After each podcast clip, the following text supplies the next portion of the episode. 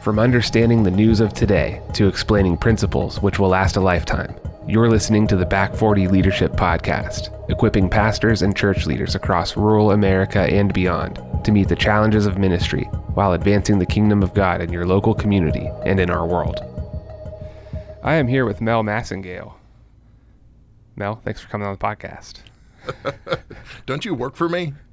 I know. Well, I wasn't going to say that part, but then I waited and I was like, um, is he going to say hi or should I Yeah, thank him for well- coming on his own podcast? Hello there.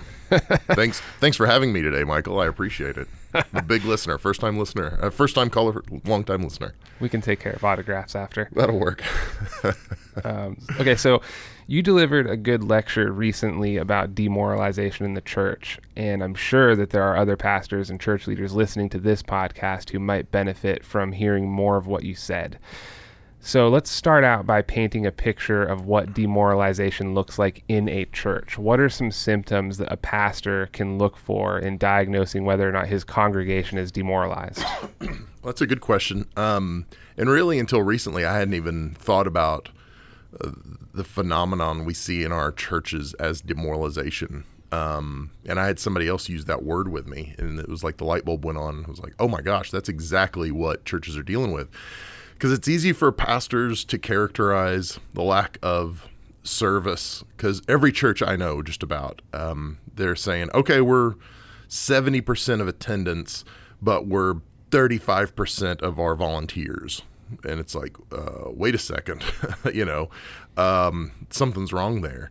Um, some churches are back to full capacity. You know, some of the smaller churches I know, especially, maybe are, are back to full attendance, but virtually none of the churches I know um, are back to where they were pre-COVID on volunteers, on people serving. And it's easy to chalk it up to, well, people are bad or people are lazy or they don't love Jesus enough. But I really don't think that's what it is, because we have people in our church that are are tending again, but they're just not serving. And so the question is, why aren't they serving? And to me, the answer comes back to, man, people are demoralized. So we don't think about that in the context of church much because we're all supposed to love Jesus and our hearts are supposed to be right and you know all those kind of things. We're never supposed to deal with any kind of um, slow down mentally or emotionally, anything like that. Um, but if you think about it in terms of other groups like um, like in, in the military, they'll talk about the morale of their soldiers, and the morale of their soldiers has a direct impact on their performance. Um, sports teams, the morale of the sports team impacts their performance on the field. Even in workplaces, secular workplaces, we think about this, and it's like, man, if if the company has good morale, if people are excited about what they're doing, uh, they're going to show up to work early and they're going to leave late and they don't mind giving extra hours and they don't mind right they're going to go above and beyond and so when we put that in church context um, it really answers a lot of the questions for me like okay why aren't people why are people that were attending twice a month before covid now attending once every six weeks? Right. you know why are why are people who were serving three times a month before gladly right now they're not even on our teams? And i really do think it comes back to this idea that they're demoralized. They're not depressed um, but th- this idea of demoralization it's this it's this idea that we've lost some hope. It's hard for us to see uh, a preferred future, and and as a result, we're kind of breathing in and out. We're living day to day. We're just we're not making long term plans for a lot of stuff. We're just if I can just get through this. That's how a lot of people are functioning. And it's important for us as pastors to see that because number one, my leaders feel that way. I mean, I feel that way to some degree, but our leaders feel that way and our people feel that way. And so if we can identify what that what that is, it makes it easier for us to speak into that and to encourage them and to try to have an antidote for that if we can. Yeah, and this really is a stroke of brilliance because I mean, I'm one of the people who've been guilty of looking at others and thinking, well, they're just they're not they're just lazy. They're not Yeah. they're bad. They're not doing their job. Like they're not working hard enough. Um, but the way you treat a demoralized person is not the same way you treat a lazy person. Correct. And if you treat a demoralized person as if they are lazy, that's just gonna compound the problem. Yeah, it's going to push them even further. And I think that, you know, when we were going through the midst of COVID and everything was happening, I had a sense that there was going to be some kind of lingering effect of this, but I did not peg it as demoralization. I, I didn't mm-hmm. have that. That term wasn't even on my radar. Yeah. And then whenever I heard that, I was like, "That's right. Yeah. That's true. That's what this is." And you see it over and over again. And like you said, in the military and in battles and all these things, like protecting morale is crucial because if you lose that, then you lose a lot of the punch behind what you were doing. And Yeah. the- you, Well, and, and it's even it's even um, we see it in the workplace because how many times have I mean I've had conversations with people. We've got people in our church they can't find employees, and they're like, "What in the world is going on? Like I can't find people. Like we're having to cut our hours, and we're having to." You know, close on certain days of the week because we don't have enough employees. So, what's the answer to that? They're not on unemployment. That stuff ended a long time ago. Um, you know, all the COVID relief. But the answer is they're demoralized, right? People are more people are living in their parents' basements than ever before. I read an article this morning about the fact that um, that people that are in their 70s and a little younger, their um, their retirement is threatened because all of their 18 to 27 year old kids are moving back into their house Yeah. and they're living off their so now their their retirement's threatened because they're taken care of and so again it's this compounding cascading issue um, that we don't even really think about as an issue Yeah. So, what is your sense about what causes this kind of demoralization? Because I have a feeling that it's it's heavily related to, if not directly related to, national politics. Um, and, and and I say national politics specifically, but you could probably even broaden that out to say just like global issues or national issues, because people are looking at these these really broad scale issues, and they're thinking, well, there's nothing I can do about that. That's beyond my control. The thing about COVID that's unique is that it is a it was a global issue Yeah. that reached down to your individual doorstep, and Yeah. people came. Your governor said to you, "You can't go to work Yeah. anymore for until until we tell you you can." And what I think what that did was it it took whatever people you know before COVID. I knew a lot of people who were always into national politics, but we Yeah. had a name for those pe- kind of people. We called them current events junkies. Like Yeah. that's kind of the, the the slang term for that. Mm-hmm. So there was a slang term for that because not everybody was doing it. Not everybody was always thinking about that. And then with COVID, because how how it took a global problem and it individuated it, it just wrapped everybody up. Yeah. And and I don't know if they're just stuck there or if that sense of loss of control is permeating into domains of their life that it shouldn't be anyway. Um, do you think that that that those global national problems is the cause of this demoralization in the local church? I think it's part of it. Um, I think it contributes to it. I think um, I think our um, our access, our easy access to all the global news and things like that is probably not helpful. Um, because there are people that we just have an IV drip of that all the time, a constant news flow, and most of the news is bad. Most of it is not good, and so when we constantly see all this bad news in the world, and we're not we're not pushing that back with the gospel, so we're feeding ourselves a steady stream of bad news, but our people are starving for the gospel. Um, you know, they, they might come to church, but they're not feeding themselves very well, and so as a result, um, they're malnourished, and what they're getting is junk food, and so they don't have they don't have the fortitude to push back and go, okay, wait a second, um, I know where my hope is, you know, and because like I said, everything we hear is bad. It's COVID's on the rise again, and more cases, and monkeypox, and global recession, and it's all this stuff that that's ultimately what causes people to be demoralized is this lack of hope where it's like man do is this going to get any better? Um, and that's what started during COVID. You know, this this lockdowns and all these kind of things, and you know, it just waned on and on and on. I am just kept going, and people. I think that's when people started losing hope. But then it just started com- compounding, you know, piling on.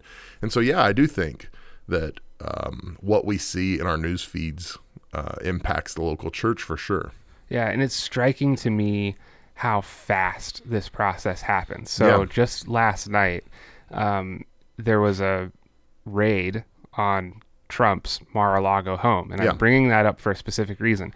I check in uh, pretty regularly. I don't watch it all the time, but I check in with a, a live YouTube podcast called Timcast IRL. It's the reporter Tim Pool. He just brings people on and talks about stuff. He normally averages around thirty thousand viewers per live stream, like concurrent viewers. And this this raid happened an hour before his show went live and he had double his viewership. And I can't help but think that it's associated with what Yeah. had just happened. And so this is we almost are tuned into the pulse of these national problems in mm-hmm. real time. Yeah. And so people are living two different lives. It's, they're living their national life, they're living their online life, they're living their global life, and they're also trying to live in their neighborhood and in their local community. And that to me, is- that strikes me as incredibly dangerous. Just not, well, for instance, if we're, if what happened in Florida last night is enough to to take the steam out of our engine or take the wind out of our sails to where we're unwilling to look at the local needs of our community, mm-hmm. Then we're going to end up with problems in our local community that didn't have to be there. And that's Yeah. just going to snowball. And so I don't know. I, I don't really have a question in that. It's just, it struck me how quickly, just in, in the span of an hour, that news had disseminated Yeah. and there was an actual real time effect. Well, there used to be there. I mean, there is a saying that says all politics are local. People only care about politics as much as it impacts them personally, for the most part. That's why in national elections, people vote primarily based on their pocketbooks. You know, if the economy is good and strong and things are going well, that makes a big difference. If the economy is trashed, then they're going to vote that way. But what we experience in our world right now makes us believe everything is local, um, and it's not. I mean, some things are. You know, if you saw the story about um, COVID in um, December of 2019, you would have been going like a lot of people, like, "Oh, that's a that's a Far East problem. That's not Right. a U.S. problem." But it became a local problem. But there's a whole bunch of things that we see on the news that they're telling us this is important to you and it's really not but we adopt it and and it's it's like what you said it's easy for us to go oh these are issues that really really matter to me and it's like but but does it matter to you really um and those take the place of some of the things that should be occupying places of importance in our heart um and so as a result you know we can't serve two masters right Do you have any advice for people um, on how to shatter that illusion? People, even maybe even pastors who get caught up in it, who uh, maybe unknowingly are just like they drift towards those kinds of issues, and then they get stuck in it, and then they start to feel a little bit demoralized. I mean, I can think of all sorts of reasons why the events of last night would demoralize people if they were watching that and, Yeah. and knowing, you know, just the implications of that sort of thing on the possibility of becoming a local problem. Um, but but you can't dwell on that and Yeah. also effectively pastor a church. Yeah. Right? I mean that's Yeah, because um, I've got to I've got to monitor my heart really well because my heart um, sets the tone for our congregation. Um, my level of faith or lack of faith, or you know, if I'm demoralized, I am setting the tone for our congregation and for our staff and for our leaders. Um, so I've got to monitor my heart really, really closely because it's it's kind of setting a course in a lot of ways. So it's important for pastors to keep an eye on that. And I think it's easy for us to drift um, if we're not careful. And I would, man, one of the best things I did is when I I limited my Facebook um, usage. At one point, I realized like, I might- and I might have said this on one of our podcasts, but I realized I was stopped at a stoplight and I pulled up Facebook on my phone, and it was like, holy crap! Like Yeah. I might have a problem, right? like, Yeah. and so I deleted it. Uh, I can only get on on my laptop, so I hardly ever get on. I mean, like every other week or something, I'll get on. Um, I deleted Twitter. I mean, so social media is very limited for me right now, and it's better for my heart. So that might be dramatic for some people, but I would say, pastors, take a look at that. That might be something that's good for you. Maybe you need to limit some access to your people. You know, you don't need to see every problem they have, everything they say. Um, you know, how did pastors lead and pastor 50 years ago? Well, they just loved their people and they didn't know every single thing that happened. Yeah. And I'm not suggesting that we bury our heads in the sand either. We need to know what's going on in our world. Uh, we need to be able to speak to the culture, you know, in, in our world and in our church. But at the same time, we don't need to be dominated by it. Did you have to explain to the congregation or just people that you knew whenever you got away from Facebook? Did you did you feel like you had to have some follow up with them like, "Hey, this is what I'm doing. This is why I'm doing it. If you don't if I'm not responding to your comments or your likes or your posts or whatever, that's why." Some, I mean, initially I did. I, I mentioned something from the platform, but um, but I honestly just don't care that much. If they get upset because I don't respond to a Facebook message or comment, um, then it's like, well, you're not trying very hard. If you tried to get a hold of me and all you did was send me a Facebook message, you did not try very hard. Um, you could have sent me an email from the website. You could have, you know, called the church. There's a whole bunch of ways to get a hold of me. So no, I didn't. I honestly did not care that much about that. And you didn't really get any blowback either, right? Like people just people seem to not care as much as you did, and so like that's something that I think is useful for pastors to know who've maybe been hesitant to do it, Yeah. because they're like, well, what if so and so thinks I'm ignoring them? Well, probably they'll just come talk to you, or they'll send you a text, or they'll they'll resort to a more intimate form of communication, which they should be doing anyway. They should, or they'll just leave your church quietly and trash you while they leave. That pastor wouldn't even talk to me. I, I Facebook messaged him five times and he never responded. So, that, that- but that's okay too. So taking this back to the at the level of church leadership Yeah. and um, volunteer um, participation, let's say, how do you tell the difference between someone who's demoralized and someone who is just a bad employee? Well, um, if you're leading someone and you're asking those questions, you probably had an idea before this stuff happened if they were a bad employee or not. And so, if there's if you still have that feeling, they're probably just a bad employee. Um, if you had somebody that was on the right track and doing the good, the right things and doing things well, and then there was a, a hard left turn, that's where I would say they're probably demoralized.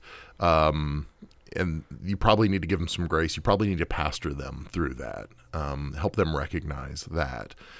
And to me, again, the number one thing for demoralization is helping them see that there is a hope, helping them see that there is a future. And um, I think, I think, in some ways, bold leadership is going to be better in this because pastors can paint a picture. I mean, pastors should be visionaries. They should, to, at least to some degree. Some pastors are better at that than others, but a pastor should be able to paint a picture for a desired future for individuals and for a church and say, "Hey, here's where we're going. Here's what God's calling us to do." And I might not know all, the- I might not know all the details, but here's what I see.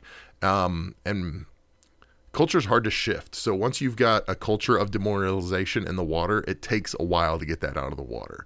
And so, uh, depending on how far that's settled into your church, it, it might take a little longer to get it out, but it can with just some hard work. Yeah, so pastors should expect to have to be patient through this. So even if they didn't do anything wrong before Absolutely. COVID, like they could be having A plus leadership right now, and it's still going to take some time. And so they should Mm-hmm. Yeah. be patient, and they should they should recognize the fact that because they're not seeing immediate results doesn't mean that they're walking in the wrong direction. And so they need to be judicious about 100%. how they think about that. Yeah, because I know if if if there are pastors that are listening to this that are wired at all like I am, it was easy to look at where did everybody go? What am I doing wrong? What did I do? Did I did I offend people? Maybe they were hurt and they were just looking for an excuse, and so it's easy for me to default to the worst possible, um, you know, implication for people and go, well, um, they didn't like me or they were upset with me or, but really for the most part a lot of these people are just demoralized. And it has nothing to do with the leader or the pastor. It has everything to do with how these people feel in their own hearts. And so that even helps us shift a little bit to be able to approach them differently and again just pastor them and love them. And um, man um, this uh, oh we're, we're in the month of august as we record this but um, I had somebody this last weekend who had not been at church since before COVID, and I had gently been prodding them along the way, encouraging them, calling them once in a while, texting them, "Man, I miss you guys. I love you." And they finally came back to church, and it's like, what in the world took you Yeah, know two and a half years for you to come back to church? Um, but they were demoralized, and I just had to encourage them and love them, and um, and that's what it's going to take, and that stuff's hard, man. But that's part of our job as the pastors is we leave the 99, right? We leave the 99 and we go find the one. And um, it doesn't say if the one left because they were mad or the one left because whatever the reason is. If one's left, we go find them. We track them down. We love on them. Yeah, and I, I can't help but think that some of this is about people needing to rediscover why they were doing something. Like, Yeah. I, when I think about demoralization, I think about the question, well, why am I even doing this anyway? Yep. And that, that seems to be like one of the feature questions that comes forward whenever you're in the midst of demoralization. And so sometimes, you know, you can do what you can to remind people of why they're doing things, but mm-hmm. sometimes that is a self searching process. And that is something that, you know, it does take a little bit of time for people to remember who they were before they were demoralized. And Yeah. that's some of that is independent of the of the leadership. Yeah, and you know, it's really important too in demoralization in the midst of that. It's easy to isolate yourselves. Um, even as for pastors, uh, there was a lot of pastors that I lost relationship with during COVID, and it wasn't because they didn't like me; it was because they were just demoralized. So they weren't returning calls or texts or whatever it was. They were isolating, and our people are doing the same thing. So that's really important for us to remind people the importance of serving because it's not about serving the church. It really is about being in community. That I'm serving alongside people that are going to, you know, this is going to help me in my relationships. I'm going to get to know people better. Um, but even in the context of groups, like, man, we need community now more than ever because community will help battle that demoralization. Yeah. So I don't think it's shameful to openly admit your own demoralization. No. So long, and I don't know if, what, what do you think about this, but is, should you be judicious about who you speak to about it, or should it? Because what my next question is, I'm gonna I'm gonna ask if we can just tell everyone about the times that we've been demoralized. Maybe not specifically, Yeah. but um, and kind of how you personally handled that. But first, Yeah.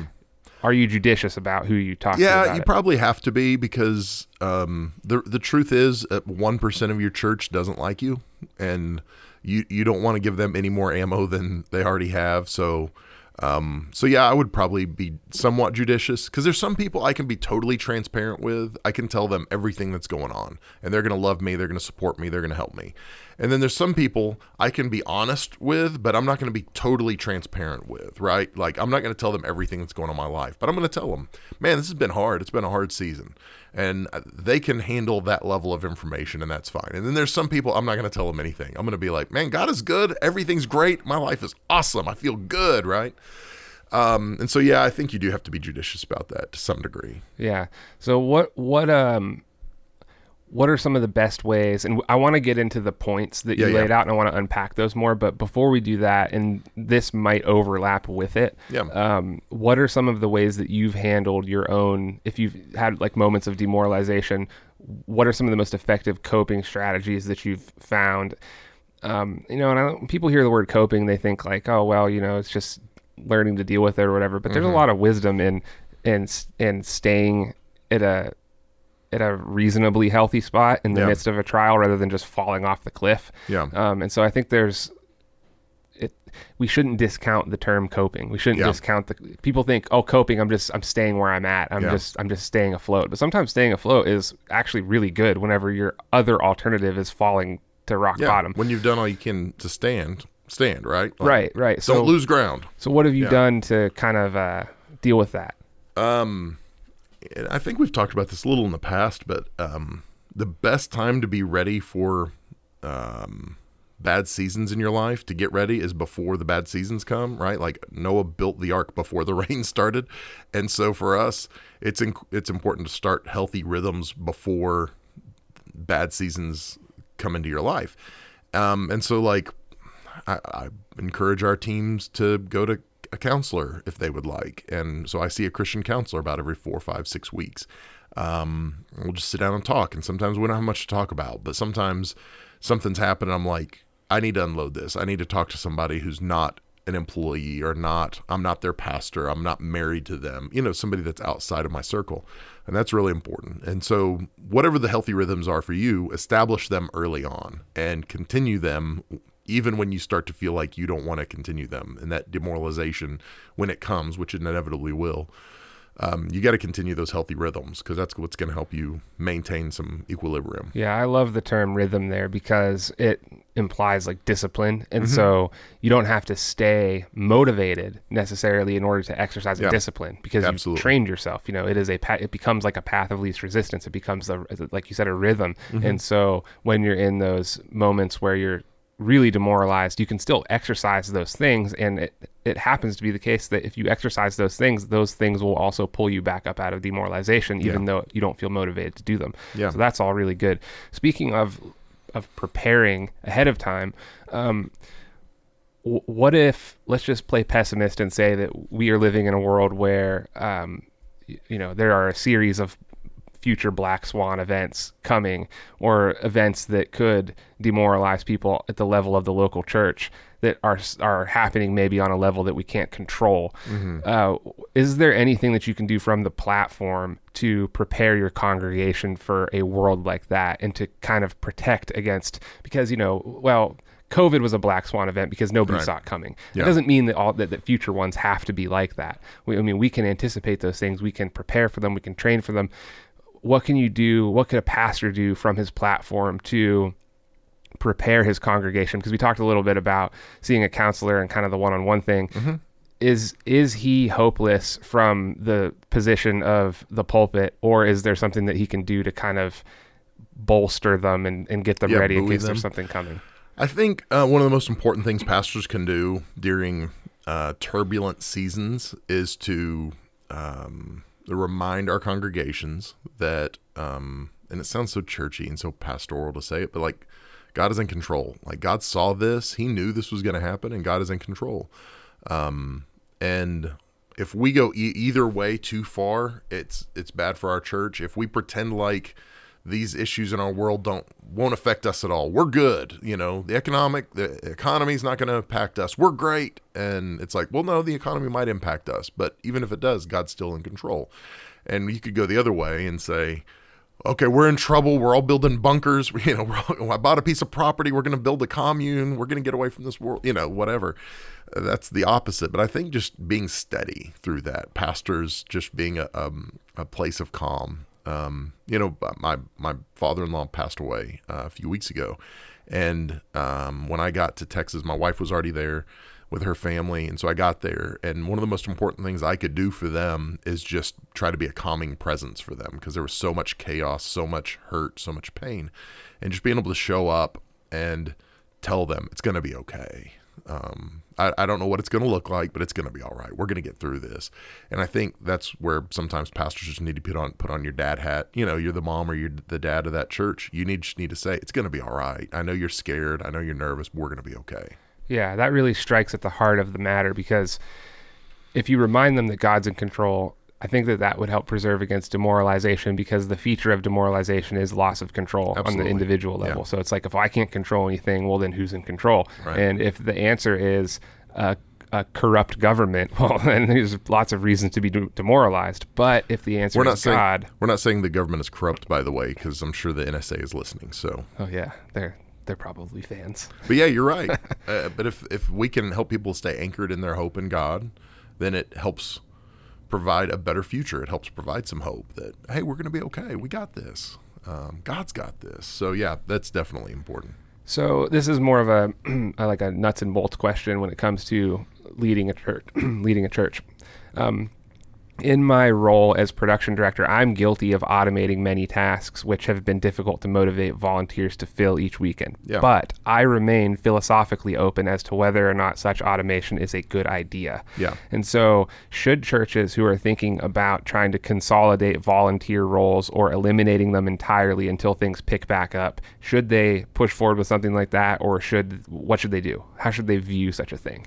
I think if they can, it's probably a good idea because you're dealing with this this tension between um, excellence or you know pro- providing a um, a service that people expect or would like versus hey we can we can do it not as well because we're going to get rid of this program or we're going to get rid of this visual or this whatever it is uh, by not automating something. And so that's the trade-off and every church has to decide is that worth it for us um, and for us we've made the decision to say yeah we are going to automate some things because now we can do it with fewer people and that allows us to be a little leaner than we were before and uh, but the downside is that w- we need fewer people, and that means that there are some people that maybe want to serve that wouldn't be able to. And so I think if we if we uh, maintain the flexibility to be able to onboard people, qualified people when when we can, then we're good. Yeah, as long as you're using automation as a tool to get you through the lean times Yeah. and with maybe with an eye for okay, what we're never going to do is allow automation uh, to cause us to reject someone who wants to serve. Right. Someone who's really got a servant's heart, who really wants to step up and be a part of serving the church. We're not going to tell that person, "Oh, sorry, well, We know, don't need you." We, don't need you." Yeah. Yeah. So we prioritize the person, we prioritize the people, Yeah. um, and we use automation to fill the gaps. Yeah, If that makes sense. 100%. And it's you know you hear the word automation for pastors that m- maybe are considering doing this. You really should chase that down. It's not that expensive to do, and it's not that hard to do. Yeah. Um, it, it, there is a learning curve. Like when you first start looking at these systems, like Ableton and all the rest, it's gonna you're gonna it's gonna look like hieroglyphs. You're, you're mm-hmm. gonna think it's just a different language, but you know, take a few weeks, take a month, just study it, dig into it, and bit by bit, piece by piece. I mean, I know that's how how we've done it here. Is we've just been learning as we go and getting Yeah. more efficient and getting better at it, and it's become more stable. It's become more optimized, and you know, it is a process, but it's it has it pays off and it has nice dividends when it comes to the lean times, and it, it helps prevent you from getting too stressed. You know, in in the presence of the people who you're trying to serve. Yeah. Okay, so let's talk through each of your points from the lecture that you delivered. I don't actually have them in my notes, and I want to get them right. So if you can Yeah. just go point by point, and we'll talk through. Yeah, and these were in no particular order. It was just as I was thinking through these and, and praying about them. uh, the first one was remember who you are, um, because uh, not just um, well, every identity we have, whether it's as a pastor or leader or dad or mom or whatever it is, all those identities come with a different set of values or value system to some degree. Like as as a pastor, there's certain things that are expected of me. There's certain things that I value, and behavior and actions and all those kind of things. Um, and and it's easy when I'm demoralized to forget about those things. Um, like, okay, I've got to do this. Well, I'm, I'm a dad. I've got to do this. So, um, but I forget about you know what you mentioned earlier. Like, why do I do that? Well, why do I pastor? And why do I? Why am I a dad? Well, it's because my girls and I love them and I'm for them. And if my heart is not healthy, then I'm not leading them well. And so, remembering who I am, remembering um, you know the values associated with that is really important that that you know I'm a, I'm, I'm a son of god and what does that look like if i am demoralized what does that mean for me what are the implications for me and for others Yeah, yeah, and that's super important because like when you go through something like the last few years, it could be really easy to slip into a different identity, like slip Yeah. into the identity of oppressed or slip into the identity of citizen of a formerly free country. You know, there's lots of people who Mm-hmm. Absolutely. are kind of thinking like that, like that's who I am now, and no, that's not who you are. Yeah. That's it, you know, if you tell yourself that that's who you are, you're going to start acting that out, and you're going to live that out, and you're going to deal with all the negative consequences of that. But if you remind yourself who you are transcendently in Christ, Right. and who you are, you know, it, it doesn't change the fact. that COVID didn't change the fact that you're a dad. Yeah. And it do, didn't change your responsibilities and your obligations and the joys of it either. Mm-hmm. And and remembering all of that and focusing on those things, I think, is a way to preserve a little bit of of uh, stability. And I, I want to use the word normalcy, but you know, we can talk about that too. Like even that's that's kind of a, a rabbit trail, but it's it might be one worth exploring. You've had a lot of people come up to you and say, "Well, this is the new normal. This is what we have to get used to." Um, do you bristle at that? Is that or yeah to some degree and i think there are some things that are just fundamentally changed uh, you know after covid um, but the the the lack of desire to get back to where we were before. Um, and i'm not talking about some like um, you know some idealistic kind of like oh everything was great and perfect before. But i just mean get back to the confidence people had before in the world we lived in. And you know get back to the place where people could live a normal life and weren't locked down or weren't terrified of you know different sicknesses or illnesses or disease or whatever it was because we still see that in our world um, I, I think that the lack of desire to get back there is a problem, and that's where I, I want people to understand. Hey, we can get, we can have a normal, a new normal that looks a lot like the old normal, um, and uh, and I, I just think it's important for us to for us to push back on Yeah. that idea a little Well, bit. pushing back on it, what it does is it helps remind people that the most critical pieces that were in place that allowed for that normal to begin with are still there. Jesus is still God. We're Mm-hmm. Yeah. still living in the world that we lived in before in terms of creation like Yeah. it's, it's not a different creation it's not it's not like we've slipped into a different dimension and this is one where there's no hope and so many of these things that are demoralizing people are they are phantoms at this point. I Mm-hmm. mean, there are many people who are still terrified of COVID, and there's just no reason to be anymore unless you're just desperately infirm and it presents uh, a, as great a threat to you as the common cold would. Yeah. And we, and we just know that now. There was Mm-hmm. a point where we didn't know that. There was a point where lots of people were scared. Yeah, yeah. March 2020, we had no idea. That's why we closed our doors because we were imagining the worst case scenario, but you know what, what science has shown us is that um, it is not COVID is not what we thought it was in March of 2020, and the fact that we are that there are some people in our culture that still are living and with that as a reality, it, it's concerning for me, and Mm-hmm. and not because they're not coming to church, but it's because um, they, they're seeing the world in a way that doesn't feel true or authentic. Right. Yeah. So Yeah, they're they're adhering to a lie and they're reacting to the lie, and that's Yeah. that's never good. So let's talk about the next point. um, stop avoiding and start moving. So when I'm demoralized, um, you know, I talk to the staff about this. My demoralization does not look like exactly like other people's might, but I think we've all had days, bad days where it was like, I don't want to get out of this bed. I'm I'm pulling the covers over my head. I don't want to talk to anybody. I don't want to. I don't want to. I just want to disengage. And so my demoralization doesn't look exactly like that, but I think all of our versions of demoralization demoralization look like that in some way or another, where it's like I want to hide, um, I want to ignore what's going on, I don't want to do anything, um, I want to turn off my brain. I'm going to Netflix, you know, an entire series, you know, four seasons of shows I'm watching today, uh, whatever it might be. And it's easy for us to stop any momentum and forward movement. And this is where it kind of goes back to the last thing where we talked about remembering who you are. Well, if I know, hey, I'm a dad, and if I'm not progressing, if I'm not moving forward, if I'm not getting better, it's got implications for my girls. It's got implications for my wife, my church, whatever it is.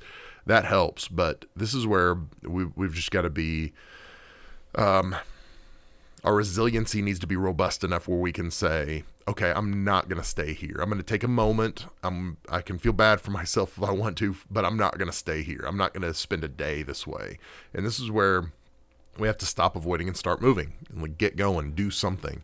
Uh, and so like for me, it's easy for me to sit in my basement and watch TV. Uh, you know, if I'm if I'm feeling down, if I'm discouraged about something, um, but if I do that all day long, I'm going to be in trouble because um, that's just that's going to be unhealthy for my soul. So just getting out and working on my Jeep, like that helps my heart because I'm at least I'm producing something. I'm Yeah. doing something that is that is showing progress. And those little incremental steps of progress in my life help remind me how important it is to to see that because there is there is the um, the the chemical reactions in us whenever we see progress, right? And there's the reward system that says, "Hey, you're doing good. You're doing the right thing." And so we need that. So we need to be taking steps. We need to be making progress. And um, and so that's so important. And this is not just metaphoric; it is literal. Like stop avoiding and start moving. Yeah. Do something. Yeah, yeah. And so people might think about avoiding and they might think, well, what's wrong with, you know, a whole day or a couple days of avoiding? They might think it's a net zero, but it's not a net zero. Right. And that's where it gets crazy because um, you talked about if you deprive yourself of the positive, then you you lose out on those reward systems that you actually need in order to feel good and to and to maintain motivation and all Yeah. the rest. So you deprive yourself of that, you lose those things. But also if you deprive yourself of that, what you're left with is the negative. So even in the avoidance, even in the avoidance, the negative is Mm-hmm. Yeah, still there gone, with you. yeah. It doesn't it doesn't go away. Yeah. So you can't escape it. And uh, you know, so th- it ends up presenting the question of how do you tell the difference between rest and a Sabbath? Because we talked a little bit about how people who are practicing avoidance behavior might use those terms Yeah. in order to justify it. And it is the case that we need rest. So when I think about this, I think, okay, well, rest would be productive towards what you're trying to do when you're in the positive. But Mm-hmm. what are some ways to identify whether or not you're avoiding or whether you're resting? Well, if uh, it- it's, I think the the biggest sign is how do you feel at the end of it. So if you're sa- like my Sabbath is Friday, so on Fridays, at the end of the day on Friday, how do I feel? If if um, if I've just been avoiding, I'm probably not really going to feel that rested. I, even if I laid on the couch all day long and didn't do a thing physically, I'm still not going to feel rested at the end of that. I'm still not going to feel life at the end of that. Um, but even if I was working in the garage or active, but still resting, you know, actually Sabbathing, did I just make up a word? I don't know. I'm going to Sabbath hard. Even if I'm Sabbathing hard, um, at the end of that, I'm going to feel alive. I'm going to feel invigorated. I'm going to feel better. Um, and so to me, that's that is uh, the biggest sign. At the end of it, how do you feel? At the end of it, what is your outlook? Um, because you can have you can take a, a week of vacation, but if you're demoralized, it's not going to produce life in you. Um, it's you're not going to be better at the end of it. It's just going to be um, it's just going to be a week of inactivity, Right. and that is not the same. Yeah, so the the possible mistake people could make is thinking that rest demands inactivity. And Right. that if I'm like, okay, if I'm going to go work on my yard or work on my house or go do something that is conventionally thought of as work, then I must not be refueling. But that's not always the case. No. And and often it, it often it's just not the case. And that Yeah. the inactivity is is not only is it not going to refuel you refuel you but that's why you go to sleep at night. Like that's mm-hmm. that's what sleeping's for. It's mm-hmm. it's if you're thinking in terms of like okay well i need to be inactive or else i'm not going to be rested and i'm not going to uh, be able to crush the week well why do you sleep? I mean that, and, and even then sleeping you're not totally inactive. I mean it's the most one of the most inactive states you can be in but at the same time your body's doing all those things to repair itself and mm-hmm. and all this. And so you know you get that kind of rest every day if you sleep well. And if you don't sleep well then that might be step one is trying to figure that out. But Yeah. um, okay so let's move to the next point. Uh, number three was do what you can, but believe God will do the rest. And this goes back to some of the stuff we were talking about earlier, as far as uh, losing hope for the future, and um, and sometimes there's such a self reliance, um, especially in our country, um, that we forget that there's there's limitations on our capacity, on our, you know, on our um, results um, that ultimately God doesn't have. So we do whatever we can, and then we rest in the fact that God can make up the difference. Uh, that God is sovereign, He is good, that we can trust Him. Um, so we talked a little bit the other day about um, about how our brains are wired, and this is uh, high level. This is not. We're not going to get in the weeds on this, but there's a couple different brain networks. It's the pathways, and the pathways deal with like envisioning the future, the desired future, the desired outcomes. And so um, when you are dreaming about like losing weight, or you're dreaming about I'd like my church to grow, or whatever it is, you know, it's a it's a possible outcome, a desired outcome, dream, a goal, whatever you you would want to call it. And then there's agency, uh, and this is the thinking that sustains the I can do it. Um, and this is why gym memberships um, are sell like hotcakes, and people go to the gym because they have um, they have this dream that I'm going to get healthy. Um, but then they don't they can't sustain that, so the neural pathways, uh, or the the yeah the the the part of the brain, the agency that is supposed to sustain that can't or won't. And so that's why people go to the gym for two weeks and then they never go again, right? 1st two weeks of January are insanely busy at a gym. And then after that, people stop Yeah, going. yeah. That's where gyms make their money, right? Because there's this disconnect between believing we can and then actually doing it. And so, but we have to understand we have limitations as well, that there are some things we can't do, no matter how uh, disciplined we are. There's some things we just can't do, and we've got to trust God to make up the difference in that. Yeah, and if I think that if you approach work or if you approach ministry or life itself from the perspective of, well, if I can't do it, it's not going to get done, and I can do anything as long as I work hard enough and try to figure it out enough, you probably have a theological problem somewhere. Yeah. And like, and, that's one of the things that you know we theology is serious here. Mm-hmm. it's super important, and if you get it wrong, I think you could end up, you know, feeling completely hopeless, like your agency doesn't matter and nothing Mm-hmm. you do matters, and it's you know entire sovereignty um, of God, Right. which you know may or may not be the case. We won't go there, but um, I think especially among young men, they have the temptation to feel like I can do anything if I work hard enough or if I just figure it out well enough. Yeah. And then what ends up happening is when you don't or when you fail, all of the responsibility is on you, even part of the responsibility you're not supposed to be shouldering. Yeah. And if you shoulder responsibility, if you shoulder the parts of life and the world that really belong to God, you're just not sufficient to handle that kind of thing. And so that Yeah. it's yeah, super dangerous. Yeah, I agree with that. Um, the fourth thing was find your people and pursue them. Um, we, you know, I, mentioned this earlier, but um, it's isolating. You know, when you're demoralized, you feel like you're the only one dealing with it. Um, you, there's probably some shame, especially for pastors and leaders, when we feel demoralized because we're not supposed to be demoralized. We're always supposed to have all the answers, and we're always supposed to feel good and right. Like that's the expectation. Um, but when we're demoralized, that's when we need people the most. Um, and so, you know, I, I've talked to our staff about the fact that I need people that are pouring into me. I need people that are leading me. So that's people like um, Jim Hennessy and John Nuzzo and Gerald Brooks, people that are speaking into my life actively. I need peers, people that are walking with me that um, are dealing with the same things I'm dealing with that I can pick up a phone and call. And not just can I pick up a phone and call them, but are they calling me? Like, those are friends. Because uh, I've got lots of people I can call, but I know my friends are the people that will call me too. Um, and then I need people that I'm leading, that I'm pouring into. So I'm not just I'm not just collecting this, but I'm I'm a reservoir. I mean, I'm not just a reservoir for it, but I'm a canal for it. I'm passing it along as well. So I'm helping people in different positions grow and develop as well. And the important thing is when we feel demoralized, not to wait to get a phone call because Yeah, some of the yeah. people in my life are demoralized too. Right. And so I've got to take the initiative to reach out to them um, and to check on them and let them know I love them, that I believe in them, that you know they need to hear that just as much as I do. So, Mm-hmm. uh, and that's one of the problems is we just we go, well, I don't feel like it, and if they really love me, they'd call me, and Yeah, you know, yeah.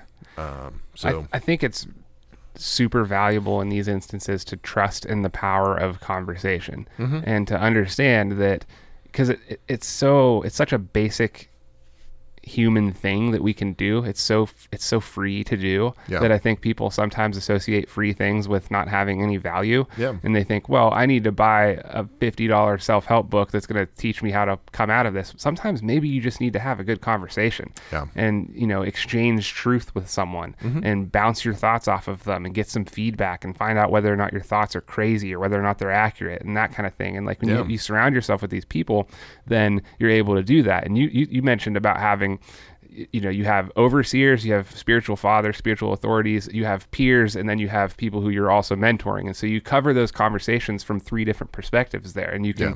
you can observe yourself acting in each one. You can observe yourself being spoken into and you can you have people who you can bounce ideas off of who have more experience and all those things. And then you have peers that you can kind of uh, maybe not compare yourself to but at least see that there's someone else going through what you're going through Right. at the same moment and then you have people who you're mentoring who you can see the product of your efforts like benefiting them you know you're Mm-hmm. Yeah. able to speak into them and you're able to watch them grow and do better and all that stuff is so important to this process of you know even spiritual maturity and just Mm-hmm. resisting demoralization i think another one and tell me what you think about this i've been telling people lately um, if they have like a sin issue or they have something going on to assume nothing. And so what what they have to do here is they have to observe themselves and watch out for assumptions. So whether it's assuming something about yourself, assuming something about the other person, assuming something about your pastor, assuming something about your spiritual authorities, assuming something about the way this is going to play out. If you those assumptions will keep you trapped. Like th- Yeah. that, th- th- that'll keep you in hiding. It'll keep you isolating. It'll keep you in shame and all that stuff.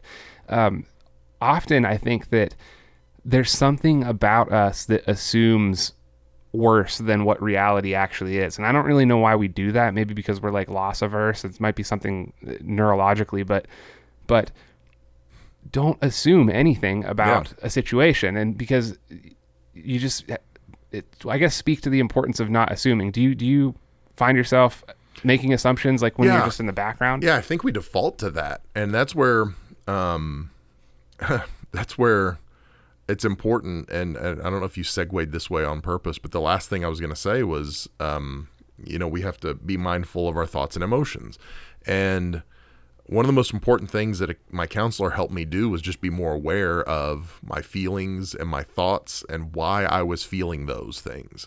Um, and and yes, it's easy to default to the worst case scenario. It's easy to default to these people left my church because they hate me, or um, if I have this conversation with this person, if this person, if my peer knows that I'm struggling with this, I'm going to lose this relationship. You know, it's easy to default to that place, um, but that's again where we, you know, Scripture says we take every thought captive, right? Like we say, okay, I this is my default uh, thinking, but I'm not going to stay there. I'm not going to allow myself to continue to think this way. What does the Bible say? What does God say? Uh, I want to bring my thoughts into alignment with what God thinks. I want to bring my heart into alignment with, you know, what God would have me feel.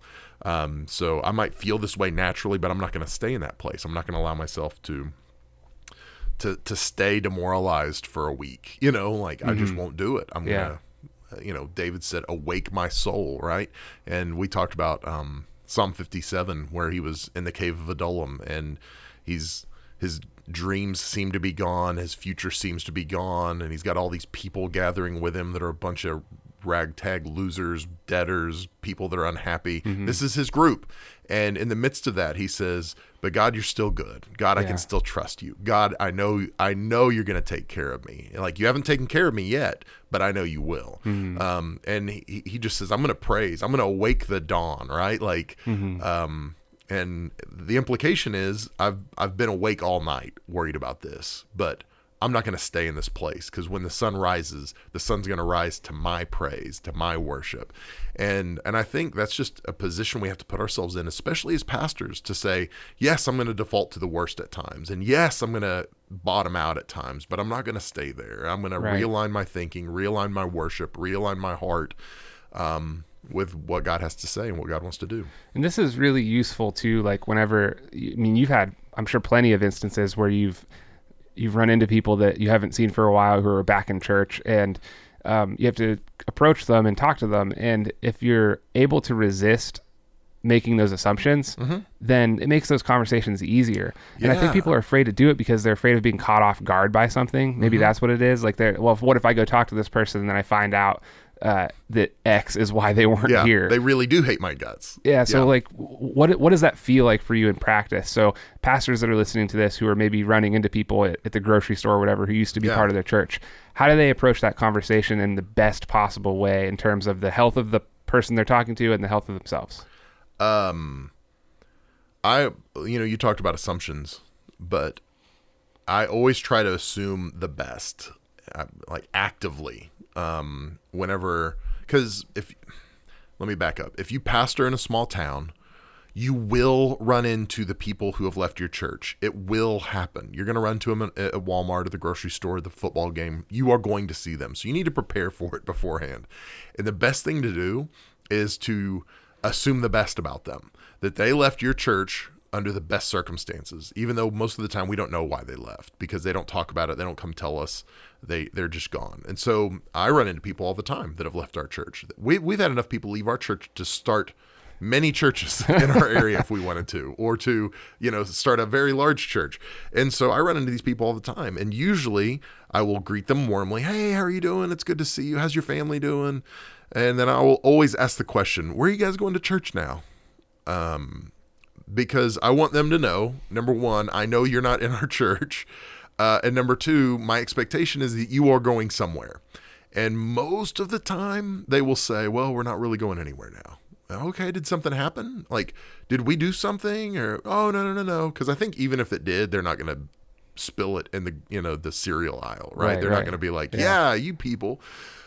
So no, no, everything's okay. Well, hey, we want you to be in church, even if it's not our church. Even if, if something happened and you're uncomfortable, man, you need to be in church. And, Yeah. and and we would love for you to be back here. But if not, that's okay. But man, get in church. Your family needs it. Yeah, you're right. Thanks so much. Yeah. And and me approaching it that way will help uh, diffuse some of the weirdness because they know they haven't been at church and you know sometimes they're wondering do they know i haven't been at church mm-hmm. and and so i think approaching it that way just assuming the best and trying to love them and pastor them in that moment you know and try not to take anything personally even though it's really really hard not to take it personally will help us pastor them even if they have left our church Yeah, so that's a that's a crucial point. Trying to love and pastor them in that moment. So the approach that you're describing, I feel like it implies that, and this I- this I think is a difference between the way you're thinking and maybe the way some other pastors might be thinking. Is like just because the person's not here at our church anymore Yeah. doesn't mean that I don't have the right to ask them if they're how they're doing, and Yeah. that I don't have the right to try to shepherd them in, in that moment and pastor them. And like I think sometimes. Um, I can't really speak from experience on this because I've never been in a lead pastor role of a church, but uh, if a person leaves the flock, so to speak, Mm-hmm. or leaves the congregation, there might be pastors who think, well, they're just not my subject Yeah. anymore. They're not my Yeah. person Yeah. anymore. They're not some someone who I am able to ask those questions to. But you don't approach people that way. Like you're you're approaching them from the position of like they're still in need of Jesus, whether they're here or not. Mm-hmm. Yeah. Like they and so you have the confidence to be able to do that. Yeah, and the second I find out, if they're like, "Oh yeah, we're going to such and such church," it's like, man, I reaffirm their pastor. Man, I, I, you've got a gr- great pastor. I love it. Make sure you stay involved. Make sure you stay connected. And at that point, it's that pastor's responsibility. Yeah. Um, but I'm assuming um, there's no problems, there's no issues, and you may not have a pastor. And I don't want to burn a bridge when they need one because maybe they left and they're just maybe they got demoralized and left and they're shame because they know I haven't been at church in two years. Um, and you see them in the grocery store, and if you treat them like you're being a jerk and like, well, they left our church and I don't, they're not mine.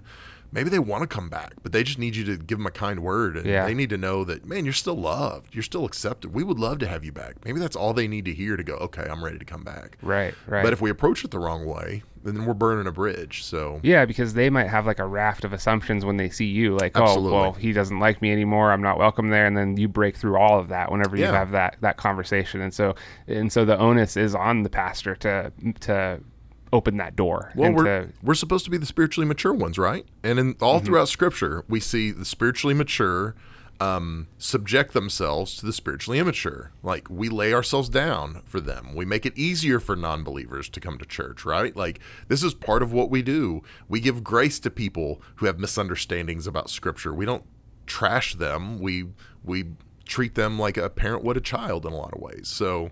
I don't berate my kids when they were one learning to walk. I'm like, I've been walking for years. What's your problem, right? but we do that in the church all the time. But as pastors, we're supposed to be mature enough to extend a lot of grace. yeah, that's good. I think I think we ran the gamut of your lecture. Were there any other points in that that you That was want it. to talk about? Yeah, there were five. Yeah, all right, I'm sure there's more, but Yeah, that yeah. was all I talked about. I, this has been a really productive conversation, and I, I hope that this podcast finds you well. Um, and if it doesn't, then and if you're if you're in that situation where you're demoralized, I hope you're able to pull something from it and it's able to help you out. Hey, and let me say this: if you're a pastor listening to this and you recognize today, man, I'm demoralized, um, and I don't have people. Like I don't have a network. I don't have a denomination. I don't have a group. I don't care where you are nationally. Um, I want you to reach out to us. Let me know. Call our church offices here at Summit Church in Indiana, PA. Um, our website, summitpa.church. Shoot me an email, and I would love to connect with you and talk to you and, and just help you any way I can. And maybe it's just helping you connect with some other pastors in your area, uh, find a friend, whatever it might be. But but please, please, please don't deal with this by yourself. You need to find somebody, and we want to help you. Yeah, that's really good. Pastor Mel. thank you. Thank you for this. Thank you guys for listening to the Back 40 Leadership Podcast, and we will see you in the next episode. If you enjoy this content, please let us know by rating and reviewing the podcast. You can also contact us at summitpodcasts.church. Remember to share this episode with your friends and on social media. Summit Podcasts can be found on Apple Podcasts, Spotify, wherever you listen to podcasts, we're there. Thank you for listening to the Back 40 Leadership Podcast, and we will see you in the next episode.